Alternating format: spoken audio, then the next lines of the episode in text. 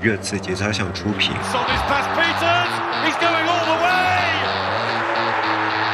我觉得穆里尼奥就像林志玲，开始做宝可梦啊，有些人。早知道可以这么低的话，我要美丽足球干什么呀？讲关于热刺的原创音频节目。热刺聊点啥？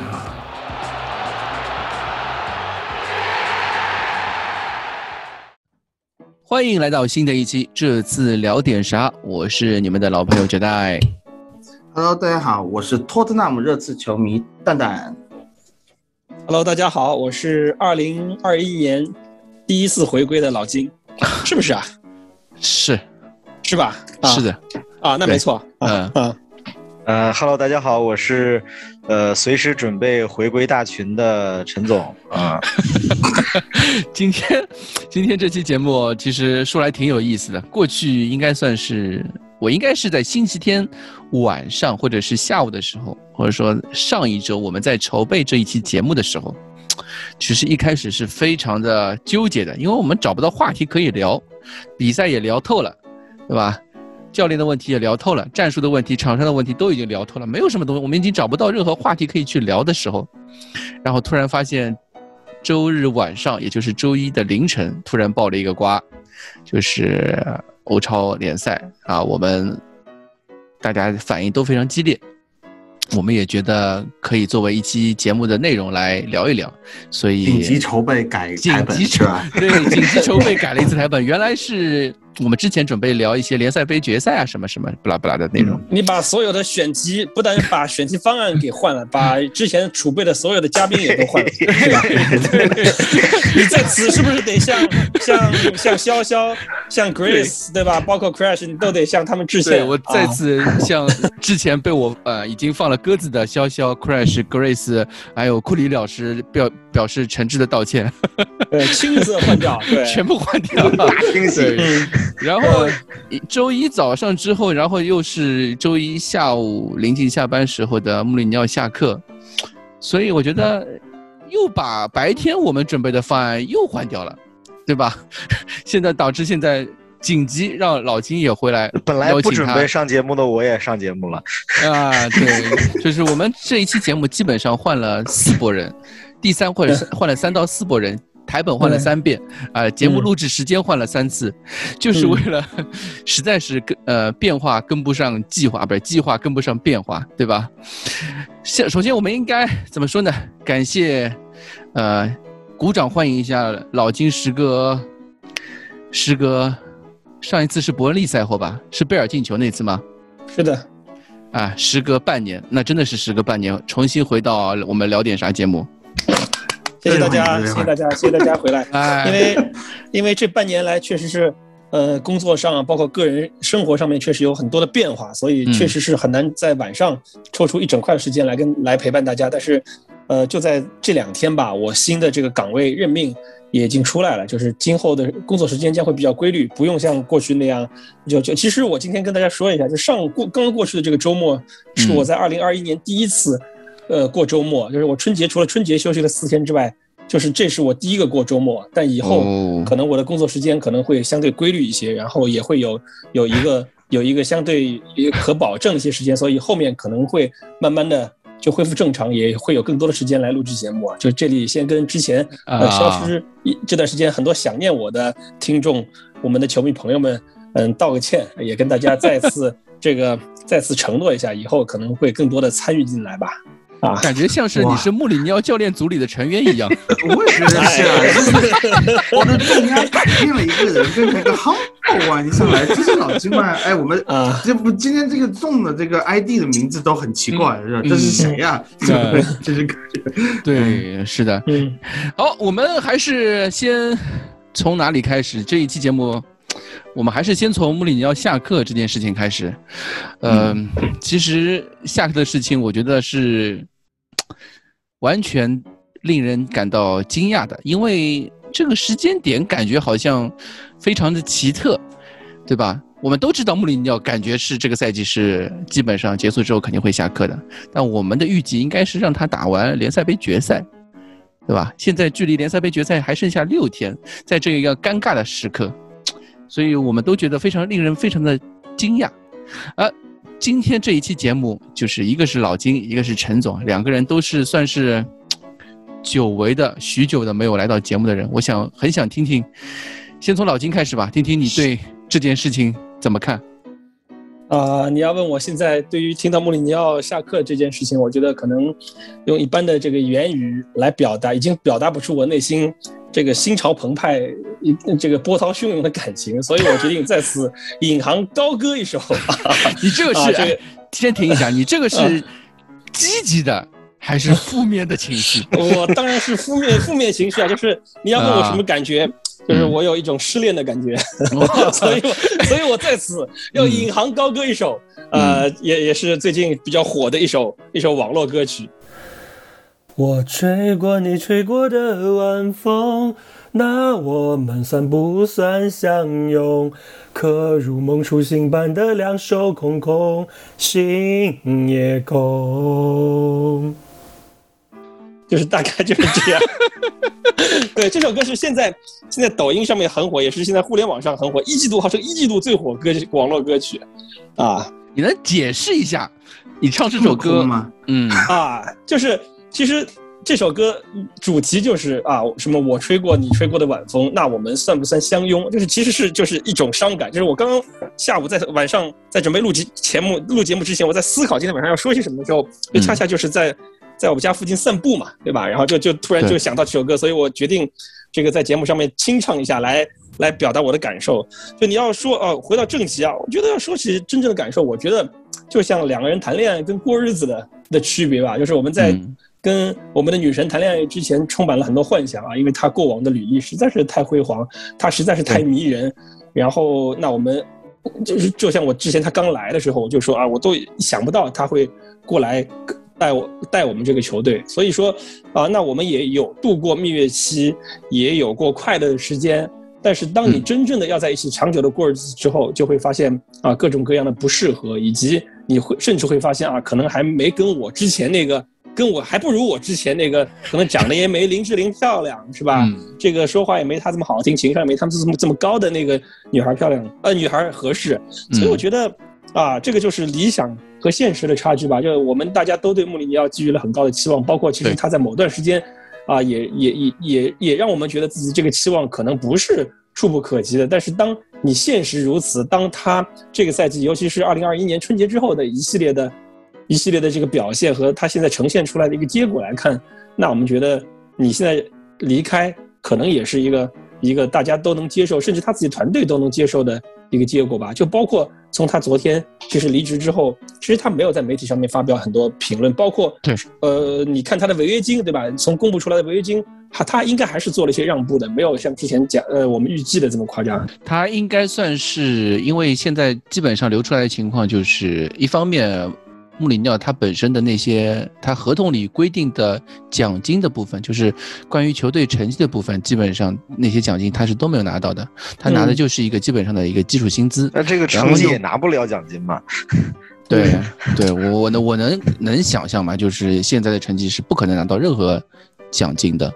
然后就是他，因为我们又过的是 Garden Leave，Garden 所谓的 Garden Leave 就是一边拿着钱一边。不用做任何工作，对吧？就是就是英国那方面非常流行的叫园艺假，嗯，他就放这种假，一一方面也可以方便他，如果找到工作的时候，等他找到下一份工作的时候，应该算是比如说接手新的球队的之后，热刺这方面就不用再给他付薪水了。对，这其实就是。他的违约金就是按天结算，是不是这个这个应该算是差不多吧？差不多就是按天或者按周这样这样来结算吧。所以总的数字是这种形式吗？波切诺也是。也是也是的，是的，是的啊，嗯，对，所以我觉得从这方面的角度来说，对于俱乐部的影响来说，也还可以接受的范围，因为他最高两年合同，然后再加上这些，呃，基础的薪资的话，加起来顶多也就两千万，然后谈下来可能会有一些双方会有一些协调。穆里尼奥最终，比如《独立报》那天消息说是，呃，一千五百万镑吧。所以这个价格对于热刺来说其实还是能够接受，因为之前好像波切蒂诺是也是一千，也是差不多这个价格嘛，也是这个价格。嗯，对。波切蒂诺他的合同期更长一些是吧？对对，我记得我怎么记得波切蒂诺好像更高一些，当时嗯。这个一千就是也在一千五到两千之间，当时的我记得大概是一千九一千九左右应该是，因为当时他是一个一整个教练团队嘛，呃，教练团队可能薪资不太一样，就是人可能多一些或者怎么样，anyway。反正这个就价格差不多，嗯，对，对于热刺来说也比较能承受，对，哎，你们你们觉得就一你们觉得穆里尼奥下课跟我们一会儿要聊的另一个欧超的话题，你们觉得这两个事情有相关性吗？我问一下你们，我觉得有啊，我我觉得是 真的是像大家想的一样，因为有钱了所以才解雇穆里尼奥吗？哦，我不这么觉得，我倒是觉得 列维下了一盘棋，拿解雇穆里尼奥就是。来安抚球迷的心情啊，回回流量，或者是说，或者是说，从一定的角度把这个事情，把整个呃球迷现在对俱乐部的不满怎么样调整到一个比较平缓的这么一个节奏，然后来面对这一周。对他，你你两个消息连着两天放出来，这个东西你说会影响球员的备战吗？那肯定会影响的。嗯，但是，呃，这个时候，球队在这样的一个情况，一个是联赛成绩摆到这个样子，还有一个就是呃欧超这个事情悬而未决，在这样的情况下，其实我觉得列维还是清楚的，就是说球迷还是很重要的。你在这个时候没有成绩，没有什么嗯欧超资格，或者是说下个赛季英超资格都没有的情况下，你怎么样，你还是需要有一个球迷的支持。所以在这样的一个情况下，我觉得他可能是有点把穆里尼奥当做替罪羊，在这个时候，啊，每次都这样，这么一个感觉，每次都这样，这这招已经一点都不新鲜了。对，这就是列为了一个惯用手段，一光之术。对，陈总呢？你怎么觉？你怎么看穆里尼奥下课这件事情？我还以为老板忘了问我怎么想了。怎么可能？怎么可能？没有，就是，呃，首首先，我昨天情情绪上还是非常低落的，就是有点像回到，呃，一三年这个穆里尼奥在皇马下课的时候那感觉，就是都是，嗯我我我觉得就是，呃。本来是自己喜欢的球队和自己喜欢的主教练能在一起是一件很幸福的事嘛，但是就是，呃，分手的时候也是格外的痛苦。我是觉得就是说，呃，有点回应，呃，老金刚才那个比方嘛，我是觉得就是说。可能当时走到一起的时候，是一个就是说，在某个时间点，你觉得一个从现实角度考虑最合适的一个人，但是最后过了日子以后，发现其实，呃，性格啊各方面没有幸福。对对对对，就是 最开始屈服于现实，最终发现带来不了幸福啊。嗯，然后我我还我主要有一点遗憾吧，就是觉得。呃，没能等到联赛杯决赛，我觉得就是虽然不知道联赛杯决赛是一个什么样的结果，但是就是作为一个比较喜欢呃穆里尼奥的一个一个球迷，还是希望能他他能证明自己有这么一个机会吧。这个，而且对，而且我觉得他 deserve，就是他值得去带完这场决赛。就是很多有的时候不是我们之前也看，尤其是英国啊，就很多足总杯的时候会用替补门将打，然后甚至是会在足总杯决赛也会把这个替补门将。作为首发，这个是对他一个尊重。就无论怎么样，他都是带队进了决赛。那你现在就是你你你你决赛无论成绩怎么样，呃，就你这个穆里尼奥都跟穆里尼奥都无关嘛？我觉得也也也未必啊。就是我觉得这一点，那确实是我跟特别赞赞同陈总这个观点。对，大家都觉得好像我们之前也在说，不管怎么样，不管怎么样，这个赛季打完联赛杯决赛，对吧？四月二十五号之后再说。但是好像现在。列维的想法跟我们不太一样。那天我记得是打埃弗顿吧，上周五打埃弗顿那场比赛的时候，列维就一直在看手机，因为镜头几次找他的时候，他就一直在看手机。当时我就是我在做 GF 的时候也截到这个 GF 了，感觉有点不同寻常的味道。后来赛后的时候，果然有有那个媒体记者就。在说这个事情，就说列维其实那场比赛结束之后就已经下定决心了。他在当时因为那场比赛是客场嘛，他在呃呃埃弗顿客场看比赛的时候，看看完比赛之后，他就下定决心要把穆里尼奥炒掉了。可能还是说，就真的像我们说的那样，这个比赛就已经完全失去了穆里尼奥的，就是那种掌控也好，这种各种魔力也好，就是我们换位思考一下，是不是列维是这么想的？就是嗯，以他对于球队的了解程度，就穆里尼奥带队打联赛杯决赛是一定输的啊。嗯，你换了个其他的阿猫阿狗，张三李四。呃，梅森来说不定赌一把，对吧？你换换手，就你你你是你反而能能能赢，他是不是这种心态？要不然的话，我实在实在想不明白会在这个时候把穆里尼奥拿下。然后还有另外一个问题，你们来讨论：如果穆里，这当然这个假设是很无聊的，但是我还想听听你们的意见。如果穆里尼奥带队把联赛杯拿下了的话，你们觉得他还会不会被炒被炒？先说第一个问题吧。首先，我刚才非常同意老金和陈总的看法，就是说，我觉得穆里尼奥有资格，而且对于穆里尼奥的球迷来说，啊，我觉得这一群球迷跟随他这么久，完全有资格，值得看到他们喜爱的主帅再一次，时隔两三年之后吧，站在决赛场上。我觉得他们有这样的资格，但是，嗯。如果我又换到托特纳姆热刺球迷，特别是如果我们想这个托特纳姆热刺球迷是列维的话，啊，他们会觉得，他们会觉得我这支球队的荣耀，我这支球队能够去夺得冠军的这种希望，我这支球队的安定、团结、稳定各方面的因素，比你们看到。呃，穆里尼奥站在决赛场上重要，所以我觉得列维可能还是像刚才说的，用他的惯用伎俩来安抚球迷的这个行为，嗯安抚托特纳姆热刺球迷的行为，去把安慰更衣室里面的一种气氛，对，也有可能，对，完全有可能，因为我们也看到，就是赛后，不是赛后，就是穆里尼奥被。解雇之后，连丹尼罗斯都冒头了。对，你会觉得这是一种在托纳姆这次队内一种久违的这种闻到春天泥土芬芳的感觉。赛后的话，我这看球员来说啊，嗯，我赛后看那个社交媒体嘛，社交媒体是有七个人，一线队七个人，然后再加三四个青训吧，就是给让。穆里尼奥给他们首秀机会的那些青训，什么拉维尼亚，什么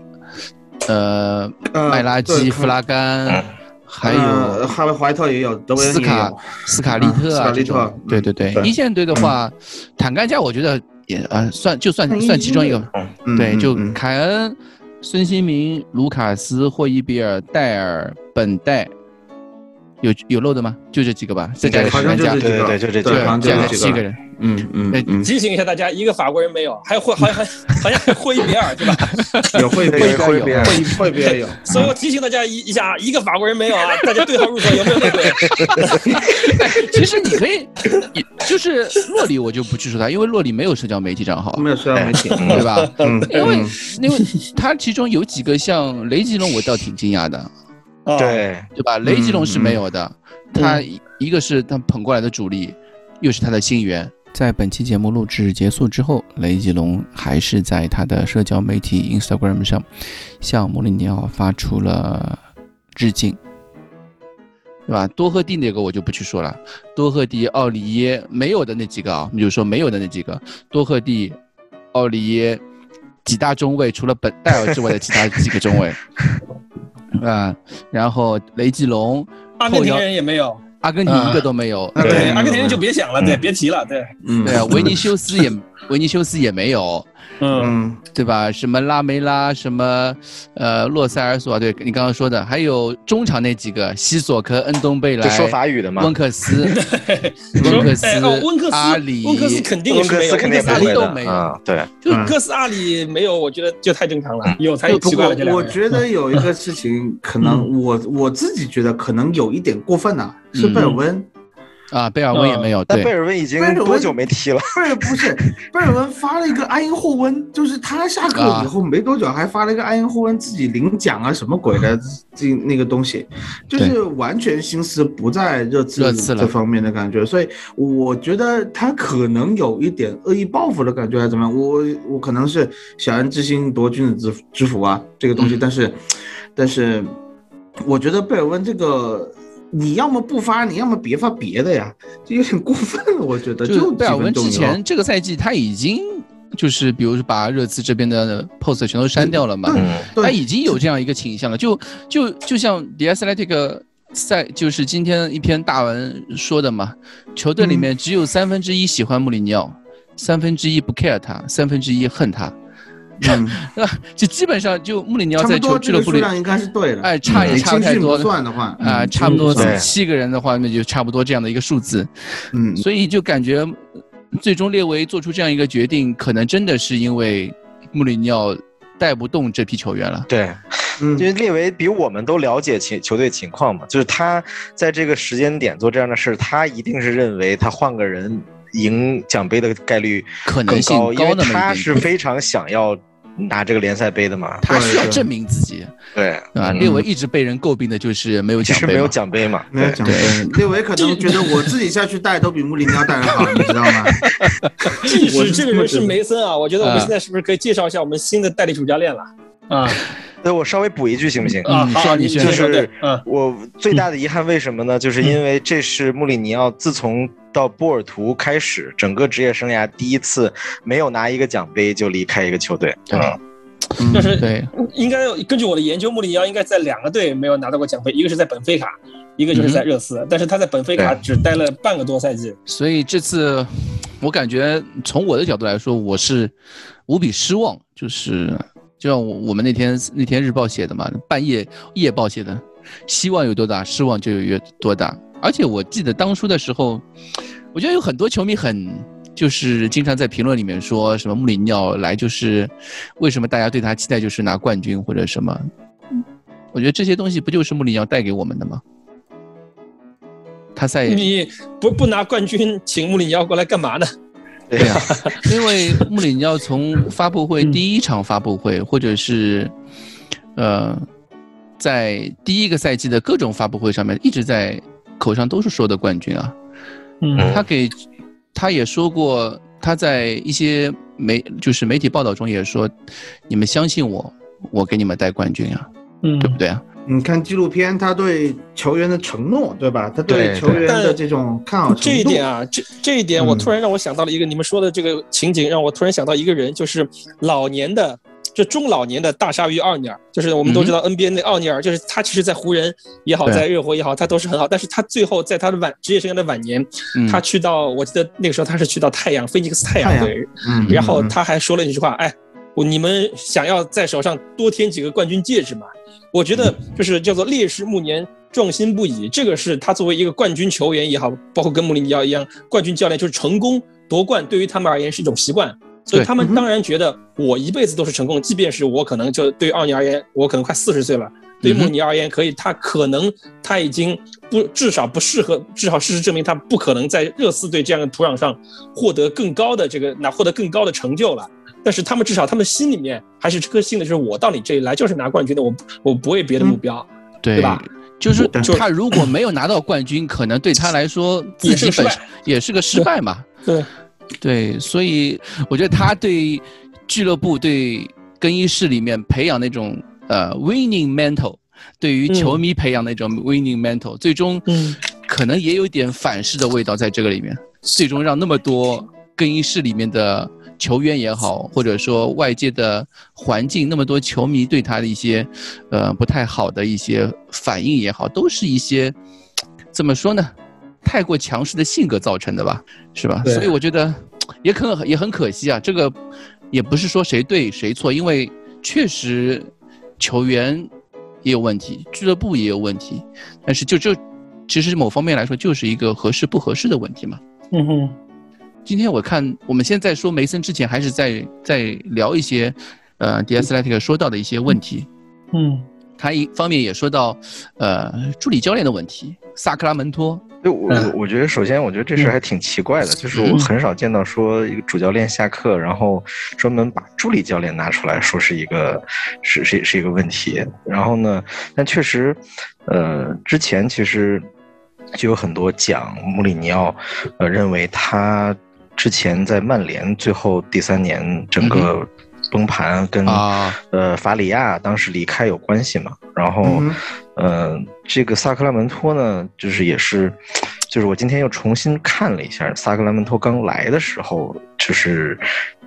讲他报道他整个背景和故事的那那个文章，当时简直把他吹得跟神一样。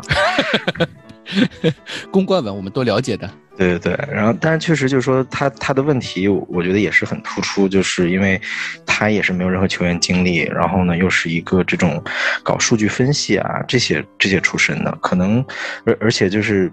里面一个就是反复强调的点呢，就是说他各方面特别像穆里尼奥嘛，嗯，我觉得可能就是因为穆里尼奥本身他性格啊各方面，这个就就是会产生很多冲突，可能萨克拉门托跟他。是确实很像，结果导致这个呃很多东西被放大了啊，然后他本身这个又跟球员很多关系可能出现一些问题，然后就就反而成为了一个催化剂。但我确实就觉得还挺挺神奇的，就是说 一个助理教练被拿出来说当当成一个特别大的问题被被抨击出来啊。对，因为基本上我觉得几，因为热刺这边其实跟对记者不太多。一共就一个伦敦伦敦足球方面的跟队记者阿拉斯加高的，大家都知道。然后是骑士晚报那边的 Dan Kilpatrick，呃，第三位就是第三方面就是 The Athletic 这边的。然后另外两边的赛后，呃，就是穆里尼奥下课之后的专访或者是分析文章，其实都差不多，都跟我们说的差不多。一方面是更衣室啊、成绩啊，或者说场面啊、球迷啊这些问题差不多。只有 The Athletic 说到了。这个，呃，一方面是训练的问题，这个是我们之前没有看到过的，其他在其他都没有看到过。说我们领导训练比较让球员感觉无聊也好，或者说没有得到考验也好。另外一方面就是助教的问题，这是好像我们之前 就是 还挺奇怪的，一个助教会在更衣室里面起到如此大的作用，对吧？嗯，我觉得是有的，我觉得这一点。绝对是不能忽视的。有几个东西，我刚刚很同意陈总说的一点，就是他若萨克门托很有可能就是，因为太像穆里尼奥了，他把这种影响加倍的放大。以前的助教，你包括法里亚，而且我觉得去年离开的那个弗洛西诺内吧，啊，对，呃，这样子的一些比较在穆里尼奥团队里面比较和善的这种老人家。这这种角色，他可以去帮助球员，就是说我教练团队里面有没有能说话的人？嗯，我教练团队里面能不能有一些能够安抚球员情绪的这些人？现在整个穆里尼奥团队，据我所知，可能就只有那个门将教练努诺了，诺格麦斯。嗯啊，因为那个体能啊，那个那个体能教练卡洛斯拉林也是一个非常积极、非常。打鸡血的这么一个人，就是他是看不得任何一个人在训练中偷懒的，因为有一个比较红的热刺 YouTube 的那个博主是参加过一堂这个在热刺训练中心的一堂训练课，就卡洛斯拉林带的，嗯，就那种就是平常这种小菜鸡，你知道吗？就就就没有什么锻炼的人，但是卡洛斯拉林对这些人的要求都非常的那种。严苛，就看这你这俯卧撑都撑不起来，这种感觉，就把人家黑了一轮，怎么怎么样？所以我觉得整一个教练团队在至少说现代的足球里面，里面可能是有一些，呃，我们因为看不到这么多助理教练啊、门将教练、体能教练这些啊身影，但是九代，你记不记得我们呃那个一八年去伦敦的时候？当时在场上训练的时候，波切蒂诺和那个赫苏斯都不在，都不在场，就只有门将教练托尼西莫尼斯和波切蒂诺大公子两个人在观测这个呃现场训练的这么一个状态。其实，所以说其他的虽然说助理教练啊、什么体能教练这些东西，他们这些职员他们在球队更衣室的文化和气氛建设中也是非常重要的。对。啊，然后萨克拉门托，我们看到了他几个身影在纪录片里面，一个是去打小报告，我觉得这个是肯定会被更衣室的人所讨厌的，对吧？刺探军情，或者是说我一来，我先去把你们每个球员摸清楚，好，摸清楚了以后，我回去给穆里尼奥报告。那这个东西，因为他年龄跟这群球员相近啊。对，他应该年轻，应该打到一起去的，应该是一种调和剂的作用，对吧？对，助理教练应该起到调和的作用。那个以前呃，赫苏斯就是扮扮演这样子的角色。我说一句实话，赫苏斯这个角色扮演的非常好。对，嗯，但是萨克拉门托可能这各个方面的问题，还有一个就是打奥林匹亚克斯那场球，呃。中场的时候布置战术是他布置战术，不是穆里尼奥布置战术。他去跟奥里耶说：“你要往哪跑，往哪跑，往哪跑。”奥里耶当场就顶他了。奥里耶那场球我们也说了，他本身气就很大，因为开场的时候就说：“呃，你要送点球，什么什么什么的。”那中场我又要被这样指手画脚说，我觉得，所以刚才还回到法国帮一个都没有发 Instagram 或者说发社媒这个东西。我觉得可能他们不仅仅是对穆里尼奥有意见吧，可能对整个教练团队已经是积怨已深的这么一个状态。所以今天我才今天我还看到一篇文章，一一个 rumor，一个 rumor 说，呃，列维如果不把穆里尼奥炒掉的话，会多达一线队会多达十三个十到十三名球员提出下窗转会的申请。当然，我不觉得这个东西是件坏事，因为我们都觉都说球员球队确实确实该换血了。但是 列维怎么说呢？他还是觉得有些事情啊。叫徐徐图之，是吧？可能他还是保有这样一个角色，哎，也一个一个态度在里面。我我补充一句，我补充一句，就是刚才老板提到，就是是 The Athletic 是同时提呃提到这个训练和助教的问题嘛？我觉得这个本身也是一体的嘛，因为你很多训练计划就是你的助教和你教练团队去制定和执行。穆里尼奥这些年肯定已经就是他他。已经很很多地方脱离这些这些最基础的工作了嘛？脱离一线。对，但又回到就是 一开始吹萨克拉门托那篇文章里面，好几段就是在吹他这个训练计划做得好，这个可可以给不同的人定制他们需求的这个计划啊。对，所以，哎，怎么说呢？我觉得这个事情各方面问题都很多，都很大，只能说。列维做了又做了一个最容易做的一个选选择吧，一个决定。嗯，对，就是其实我们刚才老金还有一个问题没有回答，就是说如果穆里尼奥联赛杯夺冠了以后，还会不会被解雇掉？我和陈总的感觉，我觉得我们都是觉得他已已经是到如今没有回头，开弓没有回头箭了，就是这样。就这个事情已经是可能高层。可能更衣室这个事情就早就心知肚明，或者早就决定了。在这样的情况下，我觉得就是说，呃，哪怕是他夺冠了，他这个这个下课的命运是没有办法避免的。列维不可能不可能换掉十几个球员。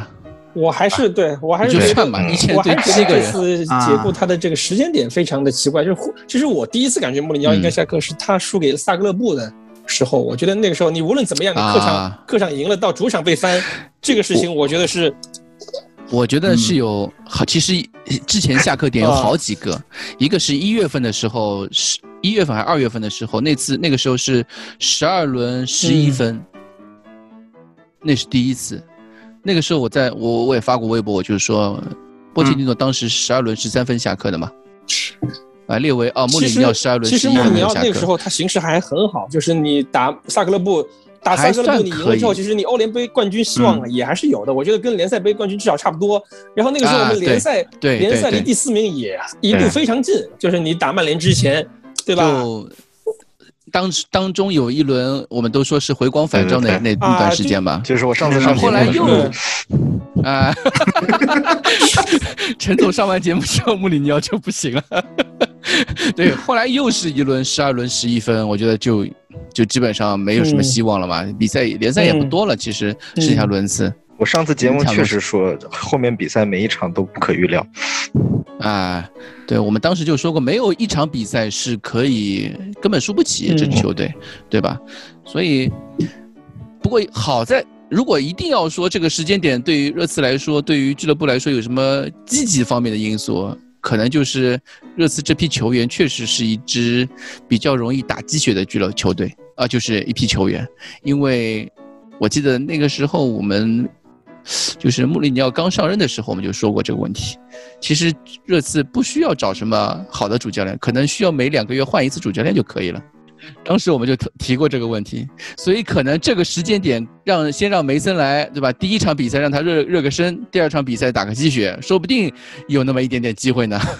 哎，说到这个，说到打鸡血，你们谁听过梅森接受采访？就他是不是一个擅长讲话、擅长演讲的人？蛋总，蛋总，我我我觉得，我觉得他是，我觉得他非常，因为他是这样的，是，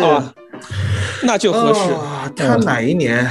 哪一年他去天空体育？他那个时候是不是还是对他在热刺队踢做球员的时候，还是不是还是第二号队长还是第三队长来着？嗯嗯嗯，队长之一，对，是队长之一。那队长之一，反正嗯，我这两天也找了很多视频嘛，就是一八年，今天微博重新转发出来了，就是一八年的时候，他去 BT Sports 做了一个，呃，做了一个嘉宾，然后当时那个视频是蛋总。发的蛋总做的那个视频嘛，配的字幕，他讲的反正就讲他退役的一些心路历程啊，或者是球员时代的一些东西，我觉得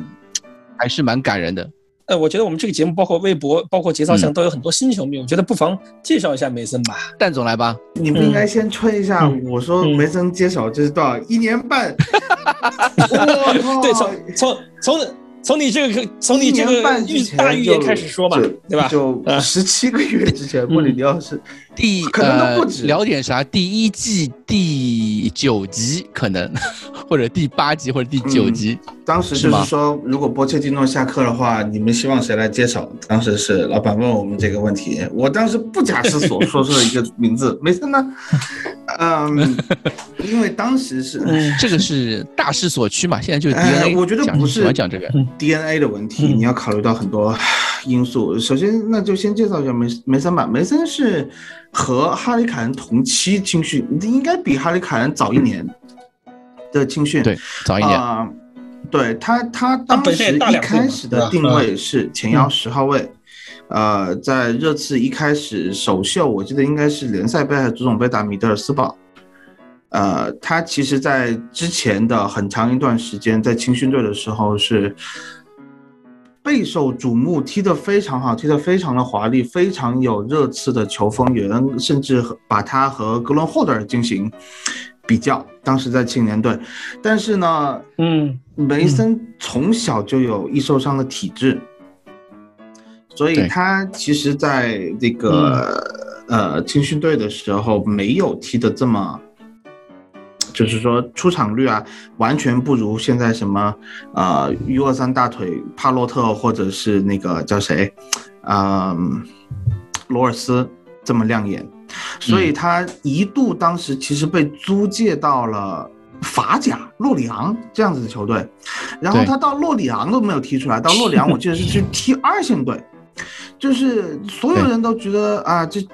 不行了，没有了，放弃了。但是梅森这个球员看上去就是风度翩翩，长得很帅啊，但是他骨子里面有很那种硬汉的性格。所以，他就一直坚持了下来，一直坚持了下来，就呃，渐渐的，应该是一四一五赛季，呃，那个赛季很巧啊，就是波切蒂诺来的时候是带热刺来美国拉练，那个时候我去了，就梅森那个时候在训练中啊或者怎么样，你会看得出来，嗯，这个年轻人很亮眼。就这么一个感觉，然后随后在打那个诺丁汉森林的时候，他第一次出场就进了一个远射，帮助球队，我记得是逆转吧，或者至少是超出比分，啊，淘汰后面淘汰了诺丁汉森林，后面逐渐逐渐是和那个，呃青本塔莱布走青春风暴，这就 行就将来我们我们球队的主力后腰，当时就相当于是罢黜保利尼奥等一批。嗯，就是说高知名球员，对知名球员，高薪高转会费球员 全部被废掉了，然后就把他和本塔莱布给提上来打一个后腰。嗯，他在热刺复兴的过程中，相当于是，呃，我觉得起到一个非常好的缓冲作用吧，就是说从如何从，嗯，七龙珠。过用一个青年队，就是这种新生代的球员，去过渡，用自己 DNA 去过渡，然后过渡到后面引进嗯呃登贝莱和万亚马这样的球员，呃梅森在其中没有功劳也有苦劳吧，啊随后呢就因为怎么说伤病。也是不如意啊，对啊伤病的事情，他本来是我觉得他可以在热刺至少占一个轮换的位置是可以的，就打桑德兰那场球真的是他的绝杀帮助球队赢得了比赛，但是那一个。进球，骨折了，对，腿骨折了以后，他就到我记得是过了大半年吧，当时好像是九月份还是十月份上的，对，三月份还是二月啊？九月份是吧？二月份才回来吧？二月份，二月份才回来，打到联赛中的时候才回来，他基本上那个时候就已经淡出球队阵容了。然后他就随后转回到了那个赫尔城，赫尔城。然后在赫尔城的时候，很不幸在一场对切尔西的比赛中，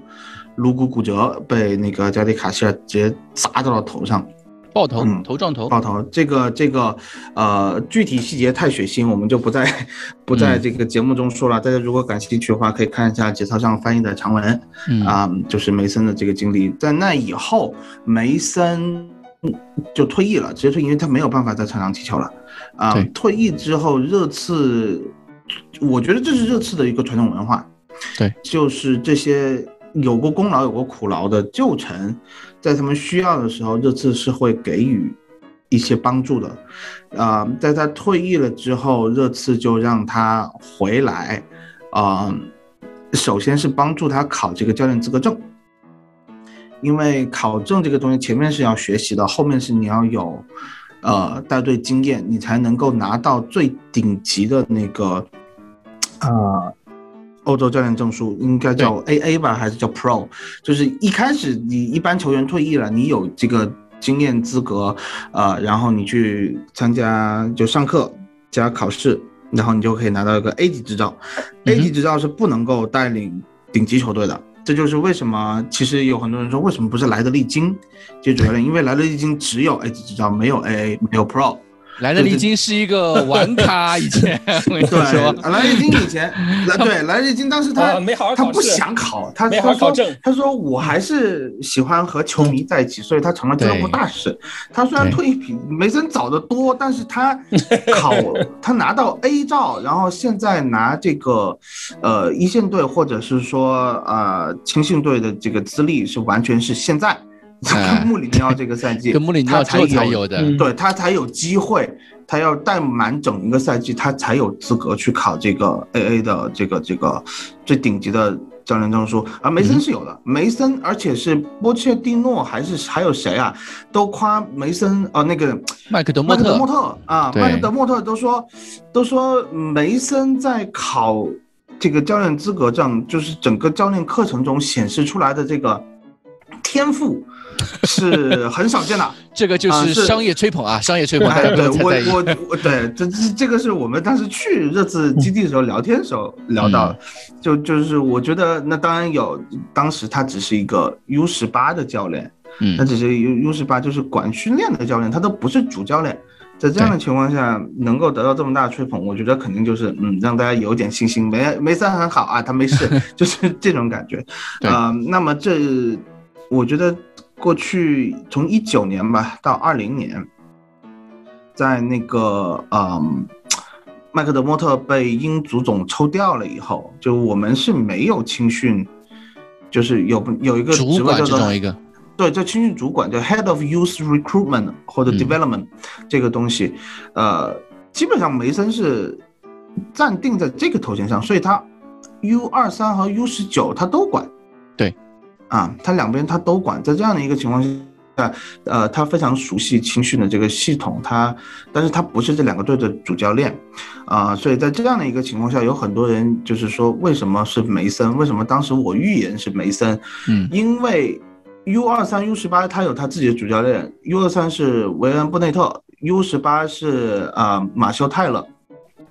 在这样的情况下，有一些球队是或者大家玩 F N 会发现。经常是 U 二三，就是预备队主教练上来代理主教练，但是这样的情况在热刺不太现实，是因为热刺的青训体系就太成体系了，你不能够轻易把主教练说，哎，我现在抽调上去不管青训的事情。这个时候肯定是从青训教练里面，就不是主教练的这些教练里面调人上来，而这里面最合适的、最熟悉这个球队，嗯，同样也是被商业吹捧过、有战术头脑啊，这个教练资格稳拿的这个梅森是。现阶段过渡教练最合适的一个人，我我我觉得我可以补充一下，一方面就是梅森在青训的时候啊，就是他在跟凯恩都在就一零年、二零一零年以前的时候，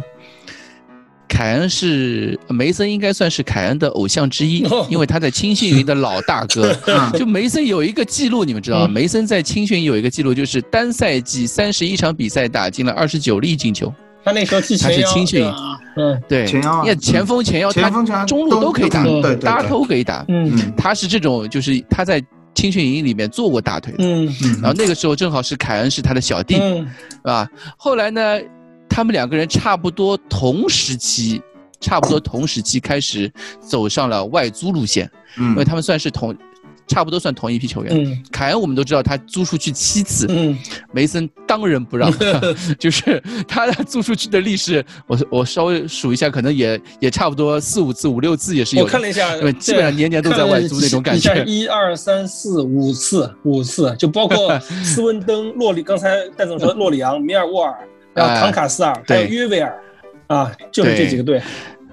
对他其实那一批球员，就是梅森啊、凯恩啊、汤森、卡洛尔，就考尔克那批球员，就基本上都进国家队了。对，嗯，然后有就好多球员都进国家队了，也是那批当年拿了一个青训亚军吧，算是那批球员。其实他们成才率非常高，啊，也是在在青训营，就是热刺那批青训营体系里面，他算是也算是一个老大哥的角色嘛，因为毕竟有凯恩。嗯啊，他跟凯恩的关系也是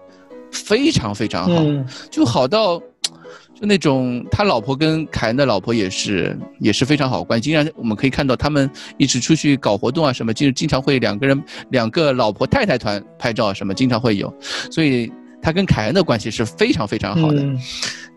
所以我觉得就让把梅森这样一个人推出来，一方面也算是也算是稳定更衣室嘛。呃，俱乐部在这个时候其实很难找到一个。能够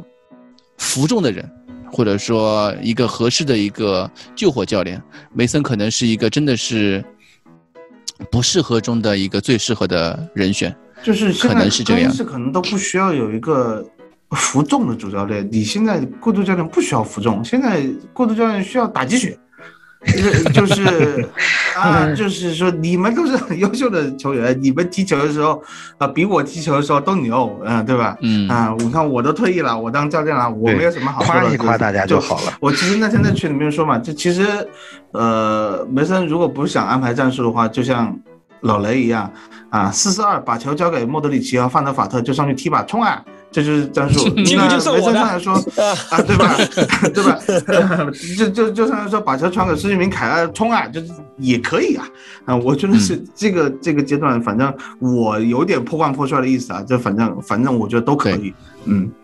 反正基本上就这样了，因为我们也考虑到，就是什么那个欧超，对吧？也现在也不存在什么争。欧冠 这种说法，或者是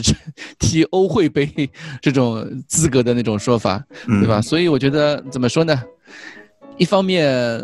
我们想让球队拿个冠军，另外一方面呢，现在球队确实压力跟之前不太不太一样，但大家都开开心心踢球，完安安全全、顺顺利的完成这个赛季是一件挺重要的事情。剩下的事情都是到了赛季结束之后，到了夏天之后再说，对吧？不管是纳格尔斯曼也好，不管是罗杰斯也好，我觉得也不太可能。从目前来看来说来说，还是有点早。现在都都在说都在说那个纳格尔斯曼嘛，就觉得好像还是有点早，可能一个月之后基本上就有消息了，对对吧？教练的这一趴我们基本上就说完了哦。这里在在这里我要为没有来的潇潇要说一句，这周日是联赛杯决赛，啊，球迷会啊，不管是你在北京也好，在上海也好，在广州也好。或者说在武汉也好，我们希望大家去找一下当地的球迷会，然后去参加一下他们的活动啊。一起在现场见证一下，说不定存在的微乎其微的一个，对吧？夺冠的可能性，对吧？看一下。周日晚上几点？你时间说一下。呃，周周日晚上十一点半啊。反正因为这次我估计也不用，就可能有些地方是需要提前报名啊，至少上海应该是不用，我知道。嗯，我不知道广州直接去就行了，直接去就行了。对，我们也呃，球迷会应该是非常欢迎大家去一起去呃互动看球。对，对，然后这一趴我们就基本上说完了。呃，怎么说呢？我还是感到有一些难过。不是说难过，就是哎失望吧，遗遗憾吧，主要是我们对他期望太高了。对对对对，好，那另外一趴就是哎，另外一件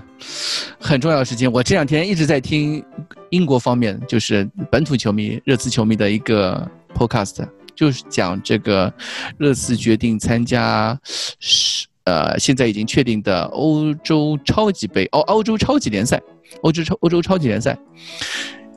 跟着皇马主席弗洛伦蒂诺，对吧？搞的这样一个欧洲超级联赛，我我不知道各位是怎么想的。反正我第一天听到的时候，我星期一早上看到这个消息的时候，我的想法我稍微看了一眼，说什么封闭联赛啊、创始球队啊什么，我第一个想法是跟很多球迷一样，就是就感到羞愧，感到 shame。我现在这，我今天下班的时候还在听这个广播节目，就说到本土球迷，他们就觉得就是，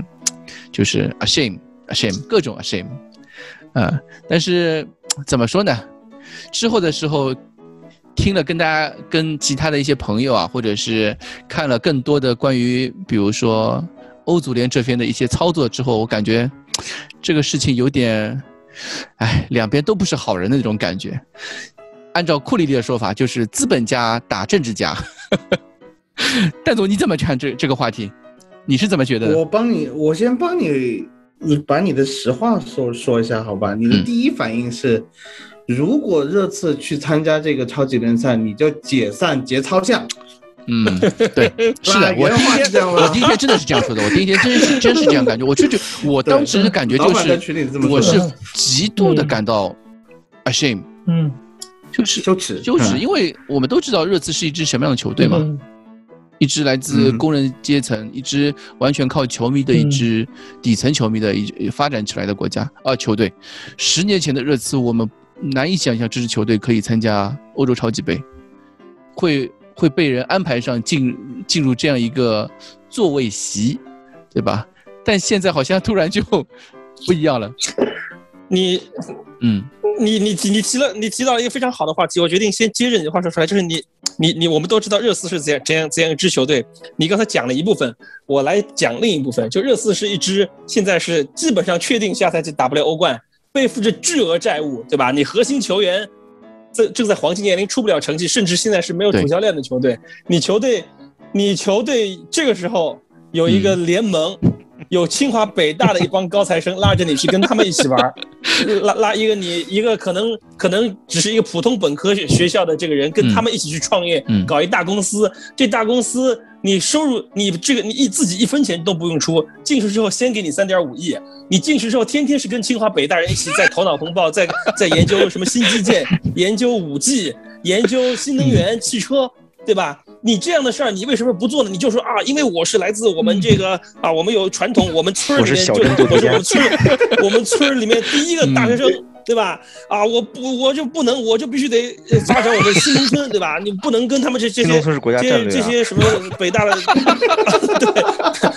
对，是，对，我的意思是对，就就就就就这，你刚才说到一个话题，就你说呃 shame，我觉得这简直就是。天上掉掉馅儿饼的一个一个一个事情，你更别提热刺队是一个上市公司，它不是个慈善机构，它甚至要服务的不是他的球迷，而是他的股东。啊，你从上市公司的角度来思考的话，因为陈总他自己是这个老板啊，就我们作为职业经理人，可能可能就更体会不到一点。但是我好歹我也是这个管过一些这样的公司，就是真的对于上市公上市公司而言，你从公司法、从证券法的角度来讲，他要首先要服务的是自己的股东。并不是自己的球迷。至于刚才杰代说的啊，英国球迷怎么说啊，怎么怎么怎么样？你知道英国为什么落后吗？你英国你你为什么世界上发达的国家现在大家提到都是美国、中国啊、日本、欧洲都已经变成一个共同体，根本就没有你英国人说话的的说话的这个份儿了。因为英国为他自己的保守，为他这种无法接受这种新事物而付出的代价，就他在制度上已经是一个落后的国家啊，所以所以才会他们那帮人那可能你去问英国人，他们觉得他们还是世界上最强大的国家。所以你把这个事情换算到。推推到我们现在这个新的这个这个这个欧超联赛中，英国人一样啊，说我们就是最厉害的，我们就是传统啊，我们就是工人阶级怎么样？那你我想问一句，你是想大家一起贫穷呢，还是你想成为少先先富起来那一部分人人十二十五支球队中十二支球队中的其中一个呢？我觉得这个答案是很容易很容易得出来的。那陈总陈总怎么看呢？就作为我们这边唯一的老板啊。呃，我就是我首先从球队角度来讲，肯定是就是我们之前说嘛，捡天上掉下来的馅饼嘛，根本就是这个，呃，就是我我看我看了一下，就是说现在呃入会拿这个三点五亿欧元的一个，算是这个呃呃诚意诚意的这么一个给我们的一个呃对启动资金，这是什么概念呢？就是在。这个一八年之前，热刺的总就是总收入都没有超过过这个数的。这个 英超的转播收入加上欧战的转播收入，最高的一年也就是两点四亿英镑。这个也就是说，哪怕说，因为欧战不考虑了嘛，哪怕你英超也不踢了，你你这个你。也是赚的，拿这笔钱啊！当然，就是说你不是每年都都能都能拿三点五亿，可这个，但是你你至少你当前的这笔钱是一个，就是就像教父说的，是一个你无法拒绝的这么一个，呃，然后呢，我我想讲的就是说，呃，因为呃，我我看。节操线就是转呃发了这个呃当年呃那个尼克尔森的那个话嘛，就说我们永远要考虑我们的球迷，啊，就是也是一定就是说有有更多的球迷希望踢什么样的球，要比少部分球迷想要什么样的足球要更好嘛。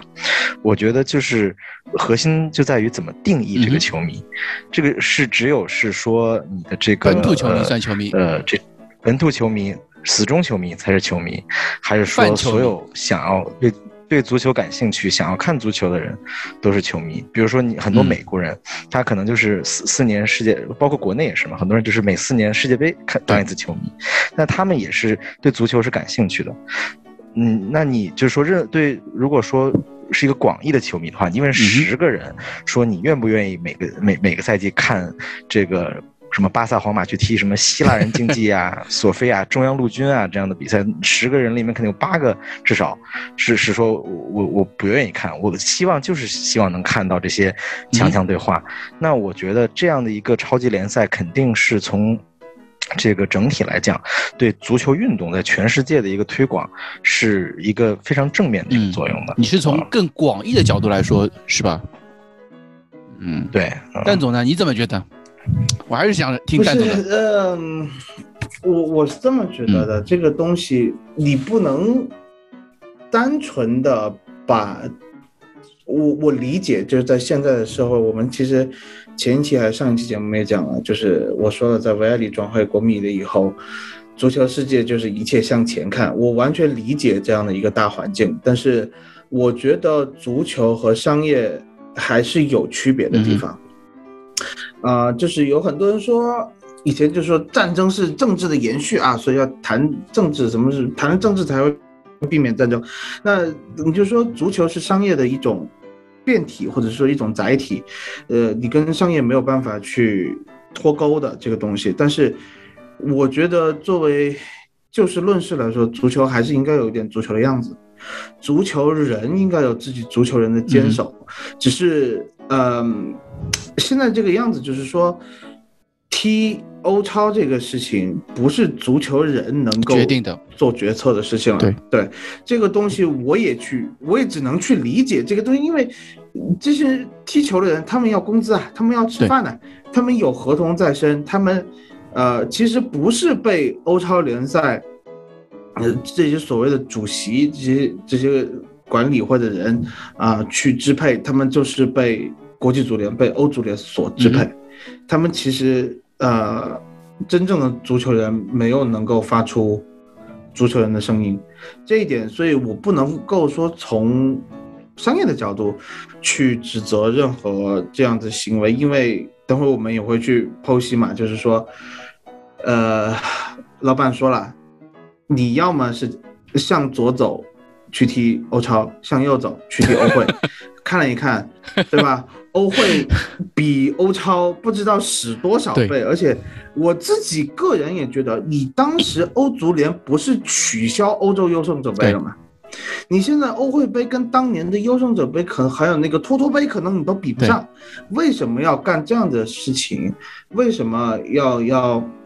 让球员加重负担？而在这个过程中，中饱私囊的是欧足联，这个东西我们后面都会说。但是就踢欧超这件事情来说，我觉得我还是站在球迷群体这个角度上，我没有办法变。呃，不管怎么样，我首先是一个足球迷，我看足球最纯粹的快乐。我现在觉得，呃，最纯粹的快乐，我最初最初的快乐还是当年我在家去看广东宏远。就踢假币联赛的那种快乐，我需要有那样子的快乐。我觉得，如果你是去踢欧超，北伦敦德比，我们当年打 AC 米兰，就是欧冠打 AC 米兰，我们就是托纳姆热刺，经过多久的磨砺，经过多久的努力，才有一次机会去打 AC 米兰呢？当时那个感觉，就是我们北伦敦德比是每。一个赛季两次，如果在足总杯和联赛杯我们碰到阿森纳那样子比赛，就真的是火星撞地球，因为一场定生死，一场定胜负，就有足球给我们最纯粹的，可能是一种野性，一种血脉膨胀，一种最纯粹的快乐。但是我们现在踢欧超的话是什么情情况？我一个月打四次阿森纳，有可能吗？或者是说，或者或就就就是说，到时候有这么一个情况，你你英超还在踢，那下一周踢欧超，你这这个时候发现，我周末的联赛是打阿森纳，周中的欧超下一轮也是打阿森纳，这个时候我要不要做轮换呢？你会有这样感觉吗？但是北伦敦德比，你是不管什么样的比赛，你必须精英进出，你就算是 U 二三的比赛。踢北伦敦德比，你都应该是武装到牙齿上去跟对手拼个血肉模糊，是这样的一个感觉。但是欧超这样的情况出现了以后，我们变成一个月打两次阿森纳，或者是说每个月我都可以看见打阿森纳，或者是每年都在德比的意义打那些强队北伦敦德比的意义，对你你你没有那种刺激感，没有那种。我我是觉得商业对这样的影响太大了，你就完全是拿着钱。我当然有人说你拿钱为什么不拿钱呢？对吧？有钱有钱为什么不赚呢？最后有钱为什么不赚呢？你没钱了，这支球队垮了，你看你去哪看北伦敦德比呢？我对你说这些都有道理。所以我自己的想法是，还是需要这个欧超联赛的所谓的组委会和欧足联和国际足联进行沟通，去达到一个更加好的。大家就是说，蛋糕能够不是你欧足联一个人切，也不是你这个欧超组委会谁谁谁切走，是大家能够均分，确实能够从各个方面照顾到足球每一个俱乐部、每一个人、每一个球迷，小到每一个球迷的这样一个情况，我觉得才是最合适的。嗯，都有道理，但是我不得不站球迷这一边，因为对，因为。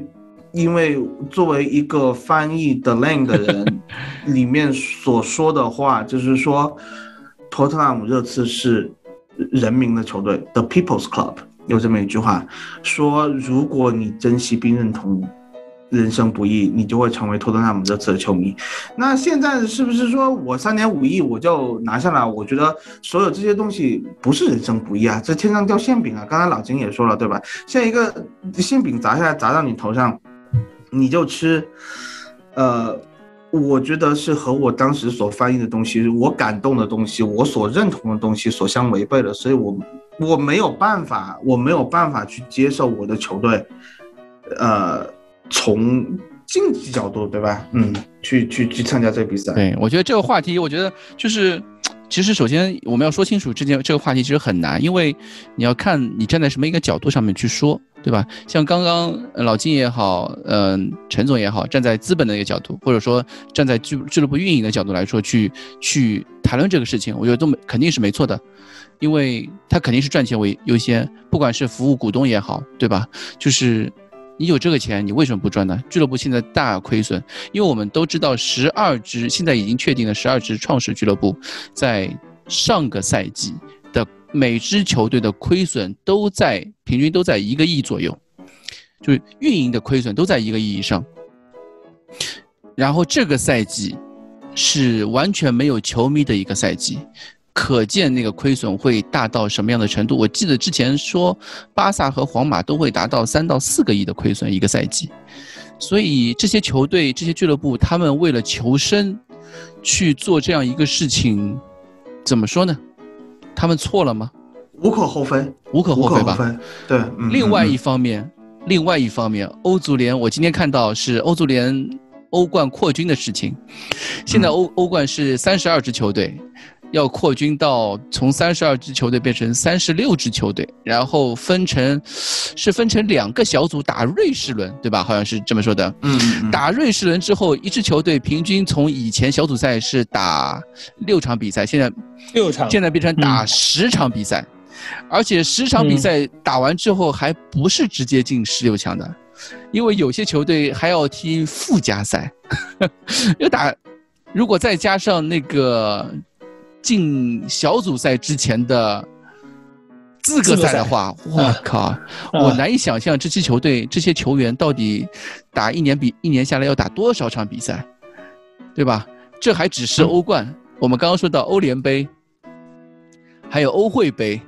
我前两天前阵子算过一次，热刺如果打欧会杯的话，要打多少场比赛？比今年的欧联杯还要多两场比赛。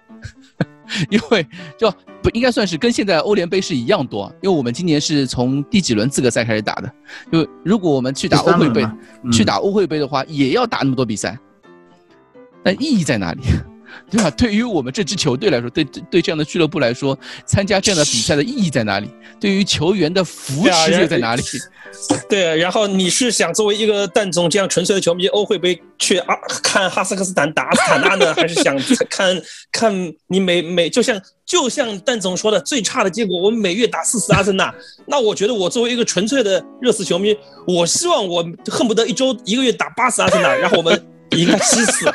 为什么？因为。你从你从综合运营的角度来讲，就其实我们举个不太恰当的例子，MLB 美国棒球大联盟有两大死敌，就是纽约洋基跟波士顿红袜。你们知道他们每个赛季光常规赛要打多久吗？就常规赛这两个队每个赛季要打十九次。但是每每这十九次比赛，每一场比赛，就像蛋总说的，因为我们两个是死敌，我们是世仇，一定都是火星撞地球，都是会非常激烈的。你你你，既然你是死忠球迷，你你你你讨厌的是阿森纳，你如果你讨厌阿森纳，你就站起来啊！那我恨不得我我希望我每周都打阿森纳，我希望这样的刺激的观感每周都能送到我面前，然后我们每个月。打他八次，我们能七胜一平，或者是八胜零零平零负这样一个情况，当然很爽。你问每个纽约洋基球迷，是拿世界大赛冠军，就是他们的 MLB 的总冠军重要，还是每个赛季如果能十九比零，就是你十九场对红袜队的比赛都赢了，你问他们哪个更重要的话，他们一定会认为十九赢红袜队十九次比拿世界大赛冠军还要重要。但是这样的问题啊，这个是有审美疲劳吗？嗯，不会有审美疲劳，因为你每你。哎，你赢你死敌的这个这个事情，你会疲劳吗？你关键是什么？就我刚才说的是最理想。你输给你死敌之后，你输给他一次之后，你第二次是不是想赢回来？你输给他两场，你两连败之后，第三场是不是赢回来？你你前两场跟他一胜一负的时候，你第三场是不是想占上风？这个就是因为。我我首先首先我的立场是不会之前不太看美式体育的，所以我很多足球球迷我觉得也很难去想象这种美式体育里面那种，比如说呃没有升降级的问题，对吧？一个是就每个赛季同一支球队可能交手像你刚刚说十九次这样一个问题，是这种会不会存在审美疲劳？其实这都是一种文化差异上的问题嘛，对吧？对，尤其是升降级，我们都说。升降级，升降级就是有一种阶级隔阂，或者说上升通道。对于很多俱乐部来说是一个上升通道。但是现在，呃，这个所谓的欧超联，它成为了一个封闭的联赛，它没有了升降级，它是十五支创创始俱乐部加上五支邀请俱乐部。那我觉得你应该庆幸自己成为这个封闭联赛中的就是幸运儿。为什么？就比如说，我们很多人可能我们努力一辈子都可能达不到这个中国福布斯排行榜前前五百位这种这种可能性。但是你已经在这五百位里面的人，哎，你还在操心，哎呀，这个我没有升降机，我调不出五百位，不会有人来操这种心吧？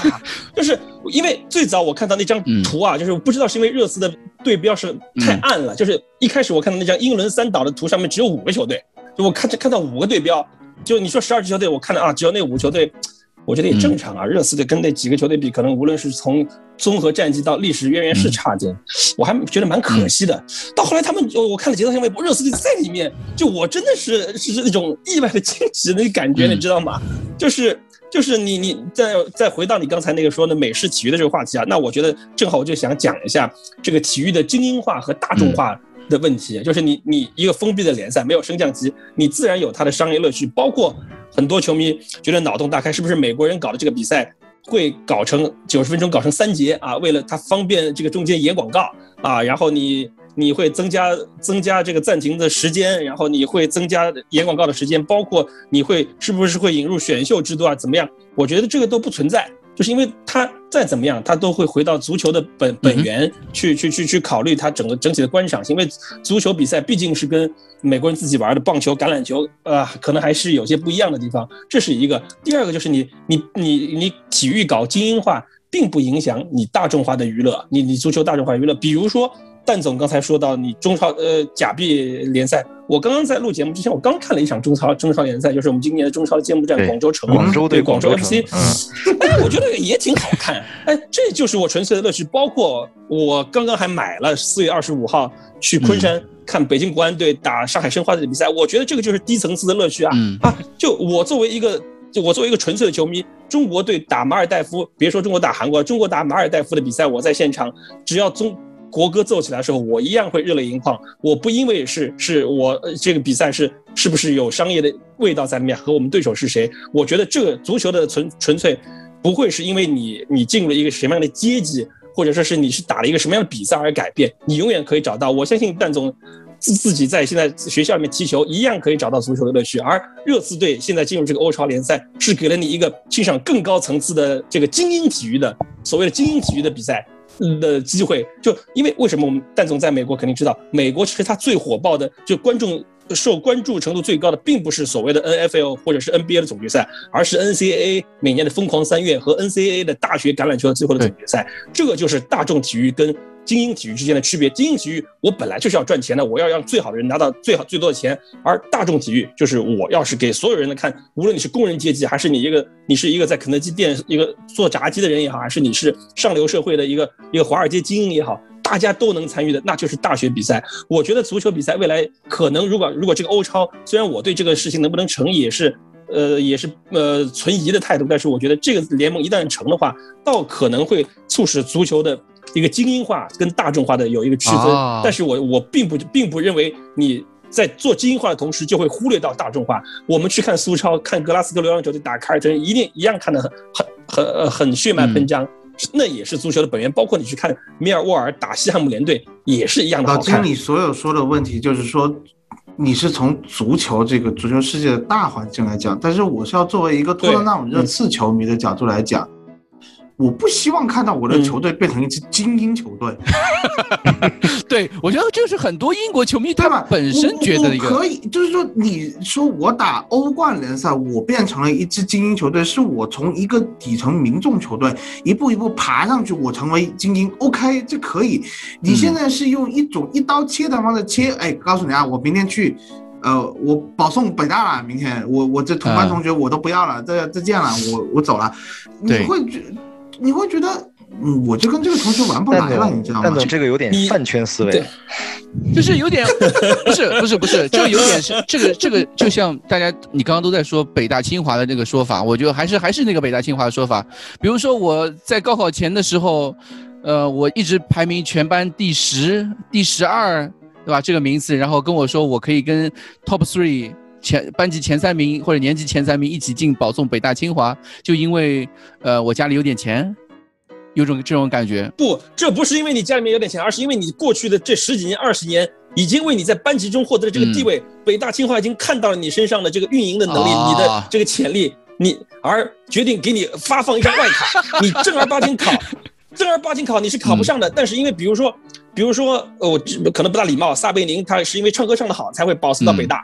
啊，并不，并不，并不这个，并不这个影响他现在作为北大杰出校友啊，他照样可以在文艺界在另外方面为北大争争争争增光添彩啊，这个没错啊，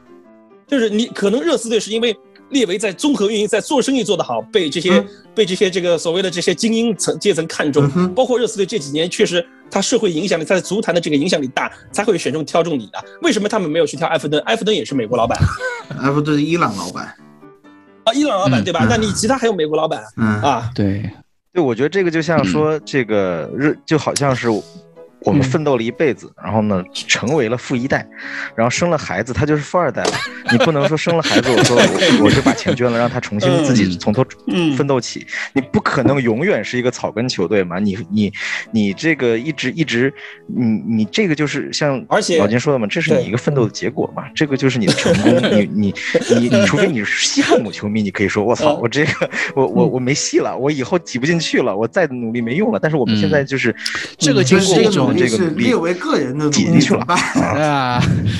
而且，而且，蛋总就是我想说的是，你也是三年过三十的人了，就是我们就像你刚才说了，我们努力了多年，我们作为球迷等了十几年才看到去欧冠打一次 AC 米兰，然后我们按照现在情况下，我们可想而知，其实我们离开欧冠也已经有有两年了吧，对吧？有两年没有打欧冠了，可能我们等下一个欧冠轮回又要等很长时间。我都快四十的人了，我跟杰代都已经快四十的人了，我们不想这种等待。隔得太长，不想五年八年才看一次欧冠。我当然希望我年年看球队打皇马、打巴萨、打打什么拜呃不拜仁还没参加，打什么那个什么马德里竞技啊。我当然希望年年我的小孩参加的都是北大北大，我参加家长会都是参加北大清华的家长会，而不是说说我村里面的这个这这个这个这个家长会。我觉得有一点是，就是我们可能站在一方面老金。或者是陈总是站在那种，呃，非本土球迷的那个眼光，更站在更高的一种，呃，泛球迷圈的那种、那种、那种眼光去看待足球这个在全世界的一个，呃呃文化背景影响力上面一个影响上面。我记得前阵子是我记得是二零二零年十二月份的时候，就是我们那个热刺的 THST，我去翻到当时的会议纪要，当时 THST 他们去和列维在。问到关于足球金字塔、关于欧洲超级联赛讨论时候，问过俱乐部的立场。当时列维的表示是说，俱乐部一直就是英超，或者说热刺一直在和呃外界去做一些战略评估啊，然后但是不方并不方便透露细节。那个时候是二背景是二零二零年十二月份啊，当时嗯。英超联，他说的是英超联赛会在战略评估结束之后提出推荐方案，然后什么不一定会通过，但是肯定会放到台面上面去供大家去讨论的。列维认为，就是英超以外大部分俱乐部都是在亏钱的，所以改革是必然的。但是他没有说具体哪些需要改革，但是他相信现有的。欧足联制度或者说呃英超制度是需要做出改变的，而且列维的立场，他是向来是把俱乐部的利益是放在第一位的。如果英超联就像英超联赛建立那样，就我我不知道大家有有没有多少人了解，一九九二年的时候为什么英超会建立？如果当初九二年的时候英超建立也是。跟现在一样，什么要问球迷得到球迷的共识或者同意的话，英超九二年是不可能成立的。当时那个背景就是因为一些俱乐部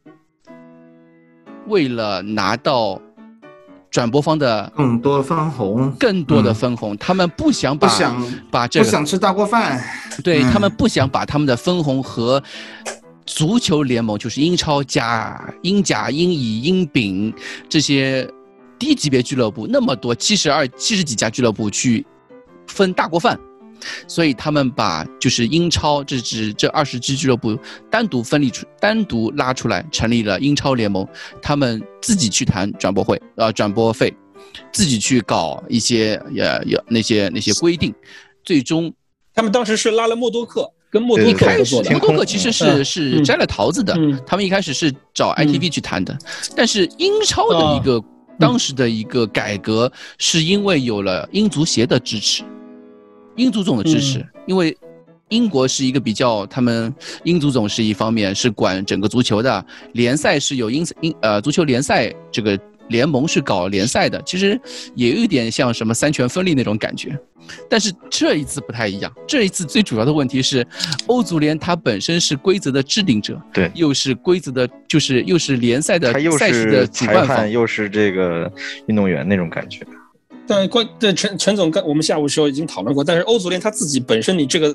作为规则的制定者也好，你作为裁判员也好，他干的非常差。他现在不断的在榨干这些球员身上的价值，无论是搞什么欧洲国家联赛也好，包括你现在新的欧冠、欧会费方案。陈总可以介绍一下这个欧足联的这个管理费用啊，这个管理机制，你可以讲一下他们自己是一个多么臃肿的。多么腐败的一个机构！我想先多说两句，就是其实刚才我也想提到英超的这个例子，就是，呃，我我们首先就是从源头开始说起，我们看到现代足球，它是其实是从工业革命这个产生出来，最早就是这些工人聚集，然后形成这些球队嘛。对。但其实时代。人口、社会、文化其实一直在变嘛，所以其实过去一百年，我们都是一直在看到足球一点点商业化，到从这个比如说胸前广告，到这个呃波斯曼法案啊，到。就是英超其实是一个特别好的例子，就是英超其实很多方面很像这次这个呃超级联赛，欧洲超级联赛，对这个这个这这个设立的从背景到一些形式，它它其实是有很多的这个呃呃相相似的地方的。对，当然就是说一个很一些主主要主要的区别，一个是说它还有升降级，还有一个就是它是分享了一部分利益给低级别的呃联赛的，但是呢，就是说。英超其实它还是，呃，因为时代继续在变嘛，就是哪怕英超现在就是头部的球队也还是不满。现在的这个分配方案还是希望能有一个更加，呃，这个呃聚聚集在头部体现他们价值，都大家都不想吃大锅饭嘛，因为市场经济的规律，足球是也是不能避免，就是你一旦涉及到了钱了，最终一定是所有的资源根据市场规律向头部聚集。那这个其实，呃，我觉得球迷的文化其实也一直在变。我觉得，呃，包括我认识的很多欧洲人，其实，呃，尤其是年轻人，他越来越少。的像有传统那种一家人都是这个，呃，从从小这个对死忠支持一支球队，而且现在就说，嗯，足球面临的这种竞品其实也越来越多，像这种电子竞技啊，其他的这些各种各样的东西，就是足球，呃，从大的足球运动到小的足球俱乐部，怎么样能去说？更好的生存，更好的这个，呃呃，吸引这个你的观众，就是我我觉得就是呃，从一一个呢，就是说你顺应市场规律，你继续的去凸显你头部的这个价值，然后呢，就像呃老金说的，就是有可能未来注定就是有一些大球会是负责。这种，呃，吸引所有人的兴趣和注意力，让大家觉得说，哦，这就是我未来最向往的，这是足球，我我最欣赏足球，然后这是我如果说我想踢球的话，我希望能在这个场合竞技，因为球员就就算球队它不流动，球员他是他是流动的，他永远可以吸引最好的球员。那另外一些联赛和球队，他就是负责情怀的啊，那。这个，呃，这是一个一个方向，那是也是就是说这次超级联赛、欧洲超级联赛所代表的一个方向。另外一个方向呢，就是前面提到，就是说现过去这些年，欧足联也好，很多这些足协也好，他去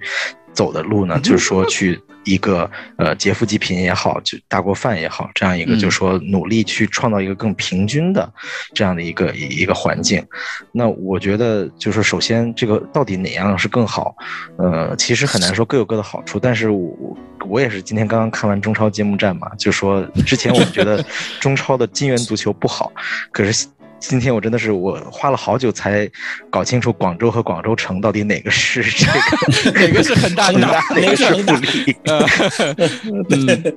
对，然后呃，然后就回到欧足联呢，就是这次很多矛头还是这个指向欧足联本身嘛，包括这个弗伦蒂诺的讲话，就是确实我看了一下，拉了一下欧足联的这个报表，嗯，这个还是我觉得中间是有很多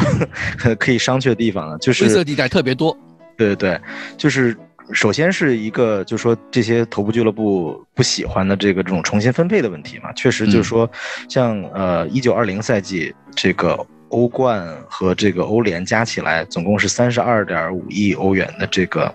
呃收入，然后其中有二十八亿以上都是欧冠创造的，但是呢，就是说其中是有大大量的这个经济利益，是一个是说从欧冠转移到。这个欧联的这种球队，另外一个就是这种这个大球队的这个呃创造的价值去分享给这些小联赛的小球队，这个然后呢，还有就是欧足联自己，就是这个整个欧冠加这个呃欧联，就是它扣掉的赛事组织成本是将近三个亿欧元，嗯哼，就想象一下，花了二十几亿人民币组织。这这两个赛事，然后呢，欧足联自己留存的呢，这个呃，据说是一个发展基金啊，但是就是就像这个足协收的调节费一样，这个你不知道这个钱是怎么花的，对，我开开不出发票来的啊。对，欧足联自己留的是一点七七亿啊，这个欧元啊。然后呢，这个反过来看的话呢，就是呃，在前一个赛季，因为在前一个赛季是有详细的年报的，欧足联的员工薪酬。有九千九百七十万欧元，哇哦，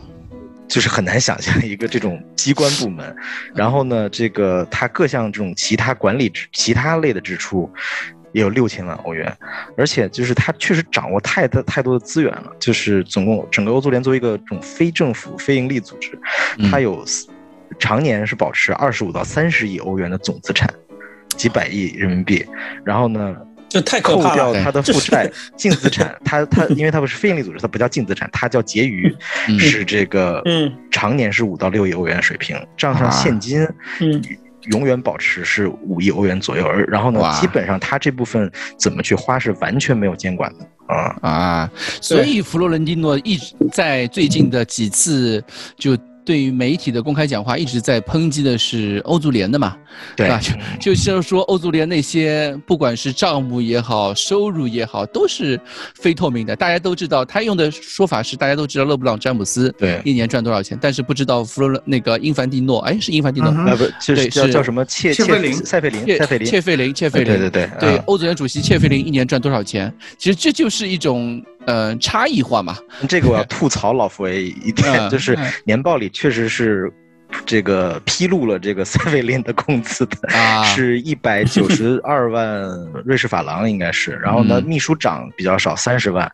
然后，但是反而就说这个，呃，可能因为皇马它毕竟是一个会员制的协会嘛，就是老佛爷作为皇马主席，他领不领工资，到底领多少，这个反而是没人知道的 啊。有一点，我我特别。反感欧足联的就是，或者说我也很反感，就是 FIFA 就是国际足联的一点就是，他们本身其实一直在搞扩军，对对吧？他们一直在搞扩军，是搞什么世界联赛，啊，是那个 FIFA 要搞世界联赛，对吧？然后呃，欧足联要搞现在搞欧会杯、欧冠扩军，一直在说扩军，但球队只有这些，球员只有这些。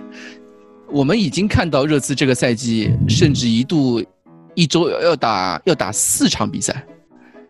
以前说一周三赛已经是很很可怕的，就连续打一周三赛已经成为嗯不想吐的一个吐槽的点了。现在已经达到一周要打四场比赛这种这种境地了。我觉得，就是对于一个俱乐部运营来说，就